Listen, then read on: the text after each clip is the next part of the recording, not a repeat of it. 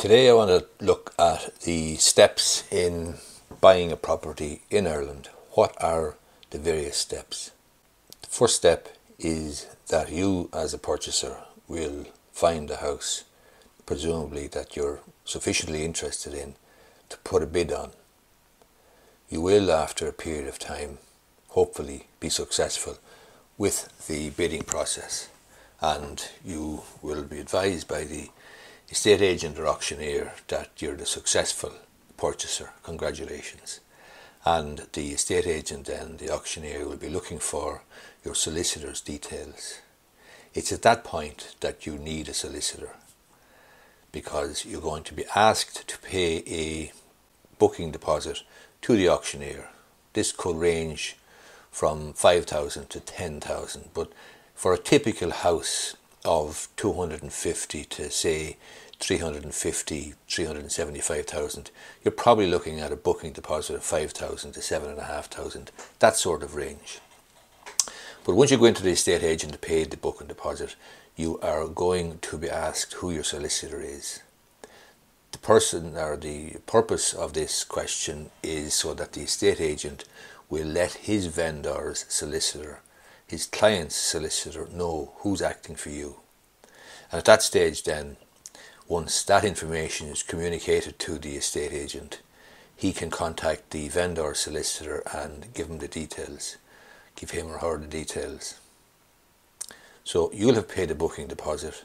The vendor solicitor will be then in a position to issue contracts because the estate agent will have been in touch and will advise the vendor solicitor who has purchased the property and who is acting for you. Next step then is the vendor solicitor will issue contracts along with copied title documents to prove title. When they are issued, then they're obviously sent to me or the purchaser solicitor, whose job it is then to review the contracts and review the title documents that are being offered. Part of this process will involve raising what's called pre-contract inquiries.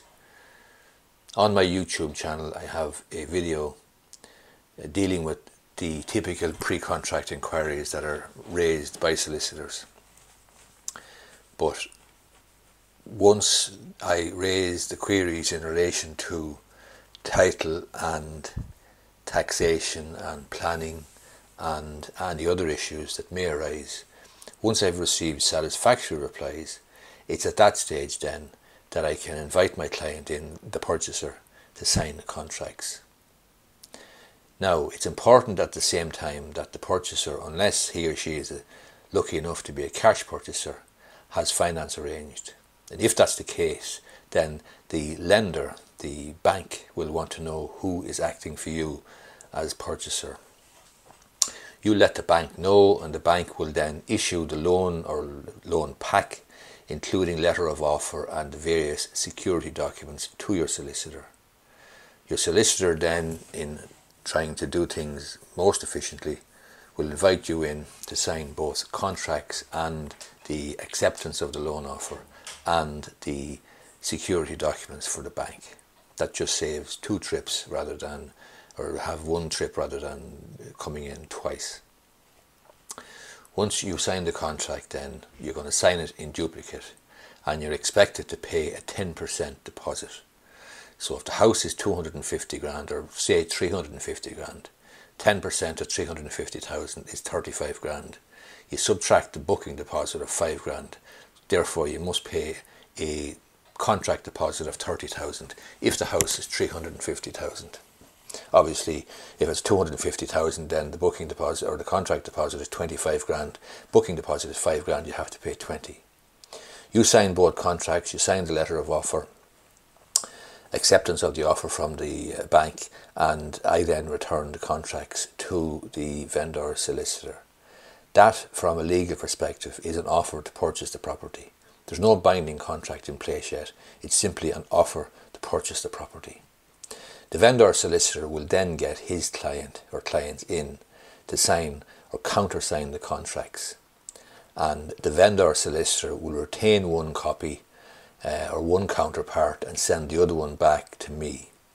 Once that's sent back to me, there's a binding contract in place and you are um, heading towards uh, completion. Between that binding contract coming into existence and completion, the vendor solicitor will get his or her client in to sign various documents, for example, the deed of transfer, the statutory declaration in relation to Section 72, family home declaration, perhaps a declaration in relation to planning, and so on. Those, uh, the deed of transfer will have been drafted by your solicitor, me, uh, and sent to the vendor solicitor. But once the vendor's solicitor gets the vendor in to sign all the documents, they will be in a position to complete, assuming that they're able, able to give vacant possession. In other words, they're able to move out on a particular day. In relation to the closing date, the typical contract will have a closing date of, say, four weeks or five weeks from the date of the contract. That's typical, but it could be slower or it could be faster. It really will depend on the circumstances. For example, if the vendor has nowhere to move or perhaps are buying on, then things can get more complicated and get a bit messy because they may be waiting to purchase a house and uh, complete on the purchase of a replacement dwelling. That can get messy. They may be buying a new house and the new house may not be completed yet. That can be a further delay. So that's just something that can happen. On the other hand, you might have a vendor who has plans made, perhaps has another house or has moved somewhere else or is moved into uh, rented accommodation or maybe has moved jobs and has had to move in any case, in which case vacant possession won't be a difficulty but with a view then towards completing the transaction and uh, moving towards completion on closing day. The vendor will get his client in to sign all the necessary documents, and I then, on your behalf, will be contacting the lender to check what's outstanding for check release. Check release is is known colloquially as check release, but in fact it's an electronic funds transfer to my client account. That's where the loan comes. I'll then do a spreadsheet out and I'll send it to you and I will calculate exactly what I need from you to complete the transaction.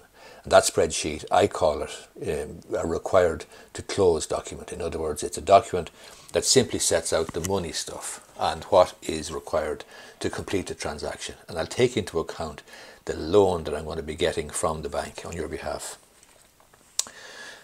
Once you put me in funds then for the balance, I'm in a position to complete the transaction.